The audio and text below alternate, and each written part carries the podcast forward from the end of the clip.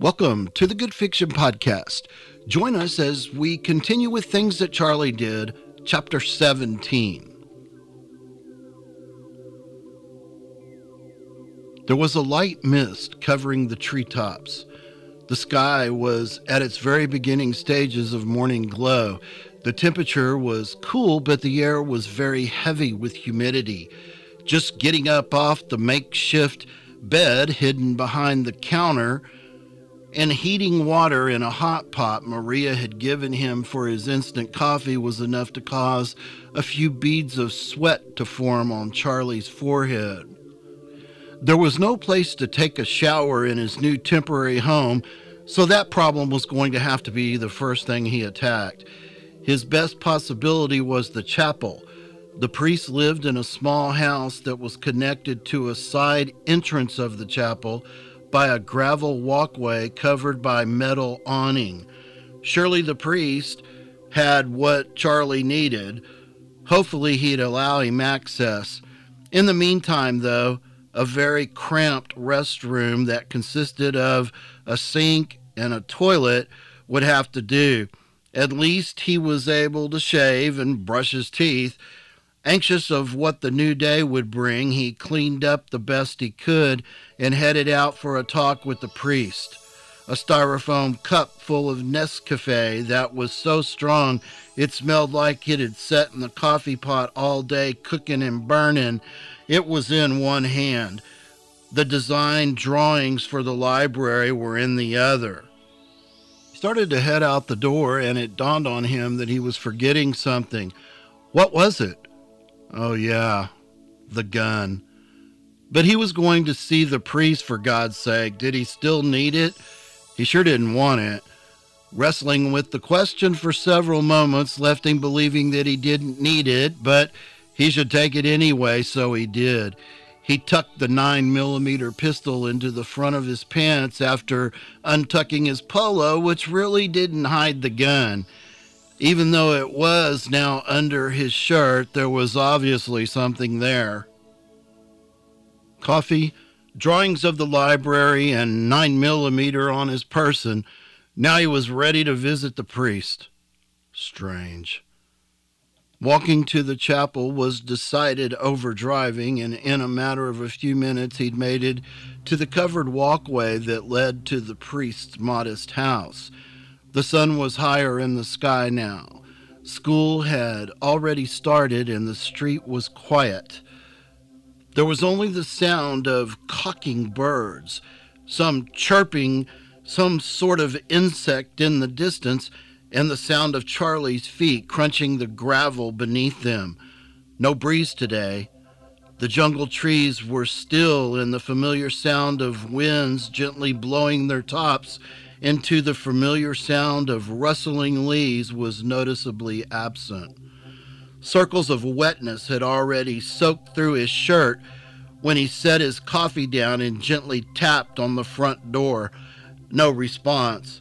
Again he rapped on the priest's door, only this time a little louder and a little harder, with an additional three or four knocks. That did the trick. The doorknob turned. The door opened about a third of the way, and the priest peered through. The look on his face was more of puzzlement than anything else. "Hablo Ingles?" asked Charlie. "Si," said the priest in a suspicious tone of voice. "I'm Charlie Duncan. I...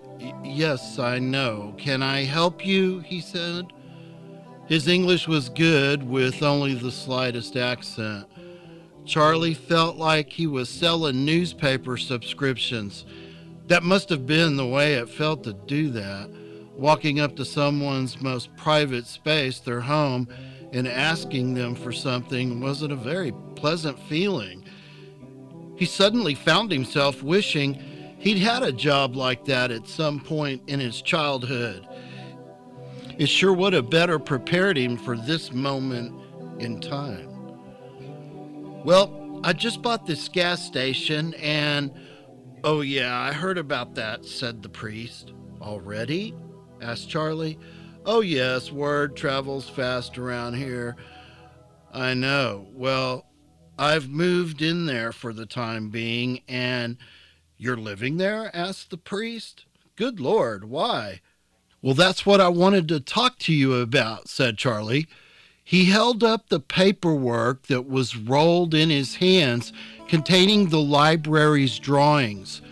Can I show you some things? He asked. The priest hesitated. I suppose so, but first may I ask, is that a gun? He pointed to Charlie's belt line. His light green polo was bunched around the handle of the gun, making a perfect outline of the wicked thing. It might as well hadn't been covered up at all. I'm afraid so, said Charlie, like a child being caught with his hand in the cookie jar. I could certainly leave it outside if you like. Please do, said the priest.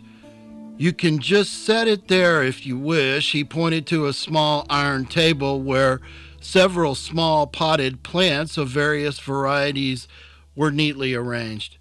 Charlie put the gun under the table. When he did, the priest opened the door wider and seemed to change his suspicious attitude. He smiled, and Charlie detected a sparkle in his brown eyes. The priest gestured for Charlie to come in. The house smelled of breakfast. Eggs, bacon, and fresh coffee filled the air. Can I offer you anything? He asked while pointing to a very comfortable-looking tan lazy boy recliner. Charlie chose to remain standing. No, thank you, he said. He held up his coffee. Are you sure? Asked the priest. Positive. Well, if you're not going to sit there, I sure am, said the priest. He was now feeling more comfortable with Charlie and smiled broadly to show it. A little on the frail side, thin, gray hair that seemed to be balding on the top, combined with black-framed glasses, all gave him more of the look of a bookkeeper than a priest. He looked a little tired, like he had just gotten up.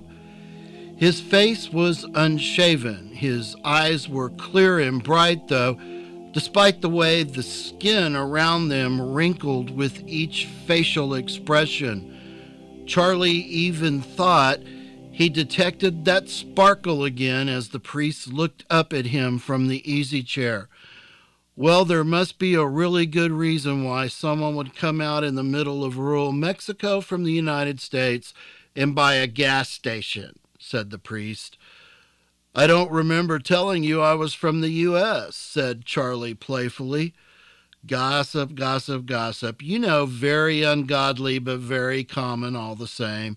I must admit I've been known to indulge myself from time to time. Lord, forgive me. He rolled his eyes upward and shook his head back and forth. He was joking, but serious at the same time. One of those little sins? Asked Charlie. They're all the same, said the priest. There are no little sins. He smiled once again. Strange how he was able to be serious but playful at the same time. Now, what can I do for you, Mister Duncan? I see you have some papers there with you. Yes, well, this is why I bought the gas station. I wanted to show you what was about to happen. It seems to me like you should know. Well, let's take a look. He leaned forward in his chair. The angle that Charlie was standing at caused the priest's eyes to look twice their normal size through his glasses as he pushed them up on his nose. This is, he said, leaving the sentence open for Charlie to fill in like a fill-in-the-blank on a high school history test. A library, said Charlie. A library? The priest was surprised. You want to build a library on that spot? Well, sort of. I'm going to leave the gas station and build the library a little over in this direction. He flipped through the pages until he found one that included a hand-drawn map of where the gas station was and where the library could be built. I see. May I? He gestured for Charlie to hand him the entire bundle of papers. He did so and quietly sipped his now cold cup of way too strong coffee. The priest studied the drawings of the proposed plan. Finally, he dropped the papers in his lap, took his glasses off, and leaned back in his chair. "Who knows about this?" he asked. Charlie simply shrugged his shoulders. Horrible thing it was, but right now no one could be trusted, not even the priest. He wasn't about to take the chance of putting Michael, Margarita, Maria, or Mister Garcia in danger. "I see." He got the hint that Charlie wasn't talking. "You're right not to say anything. Not that you have to worry about me, but you, well, you recognize the dangers of all this," said the priest. "It's been mentioned," said Charlie. "What can I do for you, Mister Duncan? I'd like your support, your help in doing this. I realize I'm taking a risk in approaching you with this, but I'm certainly not opposed to what you're doing," said the priest. "I think I might even know the reason why." Father, Father, Charlie was obviously fishing for the priest's name. "My goodness," he exclaimed, "where are my manners? Guerrero, Ernesto Guerrero. Father Guerrero, I know about how things work around here these days. The Santiago family, the drugs. The library will help the people here from being so sheltered?" "That's my thinking," said Charlie. "Very noble, very dangerous," said the priest. "I know.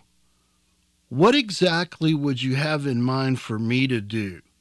You see, things are the way they are. I've devoted my ministry here to teaching God's word. I must tell you that it's well received. There are many people, good Christians here, who love the Lord. It just so happens that they survive by farming poppy and coca. Do you believe, Mister Duncan, that a library is going to change their ability to survive?" He emphasized the word library. "No, well, not initially," said Charlie. "What I do believe, though, is that over time it would help. It gives the people here an eye to the world. They'll see what other places are like.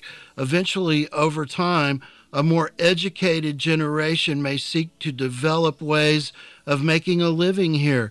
The possibilities are endless if you really think about it." "Well, it would take time, take a generation or two, I think.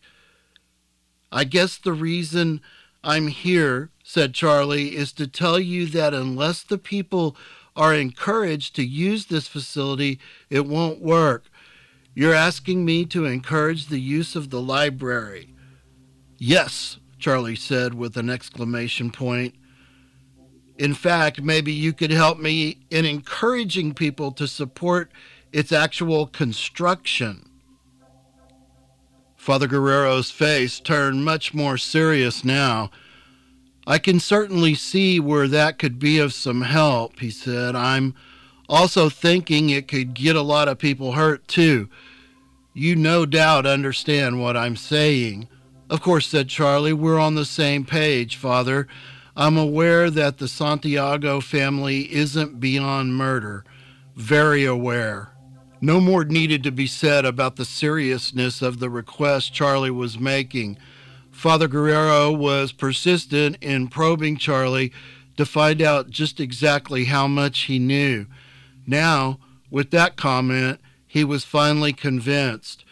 "I suppose it wouldn't hurt to express my feelings on the need for us to increase our wisdom and knowledge. Is that the sort of thing you're asking from me?" he asked. "It would sure be greatly appreciated," said Charlie. "Also, I'd like to hire some labor from here. Any thoughts on that?" The priest thought for a minute. "There might actually be a couple of gentlemen here that would serve as good supervisors, you know? Sympathetic to your cause and familiar with others willing to work at the project. I doubt you'll be able to find enough people here, though, to handle all aspects of the construction. I figured as much, said Charlie, but I also figured you were in tune with what these people could help me with. I'll have them drop by the station and visit with you, he said. Charlie had been standing for the entire conversation. He was relieved. Some of his biggest concerns had just been handled, and the results couldn't have been better. Although he figured the priest was probably able to figure out that there must be some sort of friendship between Mister Garcia and himself, he decided not to speak of it. If one of them brought it up, fine, but they would have to be the ones to bring it up. This was the safest and wisest way to handle things for the time being. When the priest offered him a chance to sit down for the second time that morning, he took it. They continued to discuss the merits of a library and how it would benefit the town. Actually, Father Guerrero did most of the talking. He spoke as if he were rehearsing a sermon on the subject at hand, practicing, coming up with and changing ways to say the same thing. He looked for Charlie's reaction. Respectfully, Charlie played along. This was important to the process, and he recognized it as such, even though it kind of bothered him that he was being used as a guinea pig, a sample, a fake congregation. It was the least he could do, though. By the time they were through, they had been through an entire sample of a month's worth of sermons on the merits of increasing one's wisdom. Charlie was excited to see how the priest had become excited about the material at hand. He'd even gone as far as to pick up a nearby Bible from the small table next to his chair and thumb through the pages, looking for verses that supported his message. He found many and delighted in each one. He read them out loud, smiling, shaking a pointed preacher finger to highlight the key words. Enthusiasm. It's a great word. It means to be determined in a happy sort of way as one works through something. It was going to take enthusiasm to get this done. Required determination, not to give up, an occasional sense of humor, and a downright sense of hard work. And yes, one more thing was needed. The no fear slogan Charlie had seen plastered all over bumper stickers and t-shirts before he came to Mexico popped into his mind. There was no room for fear here. He let his mind drift as Father Guerrero continued his philosophical ramblings. It wasn't that his words didn't mean anything. In fact, his preaching served as the perfect backdrop for what he was seeing in his mind. High, atop his horse Mandy's back, the tide beginning to rise. No fear, no fear, no fear, because there are things for which there must be a stand taken. The deepest he'd ever allowed the salty, foamy ocean to pull around Mandy's legs was to her knees. Now, with no fear, his beautiful horse stood still as the water rose. It touched her belly now, but she didn't flinch. Deeper now, still no fear. Charlie felt the warm Pacific Ocean soak his tennis shoes. He smiled. Mandy snorted and raised and lowered her head majestically in triumph. Gently, he tapped her haunches with the heels of his shoes as she trotted to the safety of the mountain trail, splashing huge amounts of water in every direction and soaking Charlie. In danger. Together. No fear.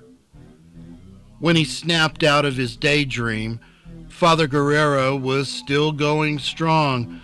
Strangely, or maybe not so strangely, his topic of conversation had gone from the importance of wisdom to the importance of standing up for the right to gain that wisdom. That was bold. The Santiagos might very well see that as a direct opposition to their power. On the other hand, the school was built by them and the teachers given supplies by them. Even though that wasn't as great as it sounded, some of the locals were surely going to see that as evidence that the Santiagos cared for them more than they really did. Some might come to their defense. That was yet to be seen. Mister Duncan, yes, I'm sorry. I was just thinking about what we've been discussing here this morning. He looked at the priest. That sparkle was there again. Father Guerrero had set the Bible in his lap, open and face down. His legs were crossed. He conveyed a sense of relaxation, a sense of peace. I want you to know, he started, this thing is doable. I'm here for you. And when it gets to be too much, and frankly, it will seem that way at times, please feel free to visit. Charlie stood and shook Father Guerrero's extended hand. I'm going to take you up on that, Father. Believe me, I will. I'm going to go ahead and start putting some sermons together on some of the things we have discussed this morning and start on this immediately. I'm assuming you're moving forward with this as far as getting started, right? Construction should start in the next couple of weeks, said Charlie. Father Guerrero stood and followed Charlie to the front door. Charlie opened the door and was immediately hit by the humid jungle air. His paperwork was gathered under his left arm and surely was going to get wet from sweat on the walk back to the station if he continued to hold it against his body. With that thought, he remembered another reason why he had paid a visit to the priest that morning, the shower situation. He needed to work something out. Like an old episode of Columbo, he turned back toward the house after they had said their final goodbyes. Fortunately, the priest had not yet closed the door. Father, just one more thing. Yes, asked the father. This is a little embarrassing, but I... Well, there's no shower at the gas station, and... Oh, no problem, he interrupted. You're welcome here anytime. You're certainly going to need to bathe, he said jokingly. In fact, why don't you get some of your things and leave them here? You can come in here for a shower whenever you want. I'm seldom here. There's a small office in the chapel, and that's where I spend a majority of my time. I'm going to take you up on that, said Charlie. In fact, could I take you up on that this morning? Of course, said the priest. Charlie smiled and waved for the second time. A lot had been accomplished. Maybe things weren't so bad after all. Charlie! The priest called out as he walked on the sidewalk that led from the chapel to the house. You forgot something. He had forgotten something. It gave him a sinking feeling. No fear? Wishful thinking? Charlie again walked back to the front door where the iron plant stand stood with the neatly arranged potted plants and one nine millimeter pistol. He tucked the pistol in his pants, that ugly hunk of metal that fired death at other humans sure wasn't the same as Mandy's companionship. In danger, together, no fear. Together meant people, not guns. Thank you for joining us. Join us next time for more of Things That Charlie Did. I'm Rodney Mathers. Goodbye for now.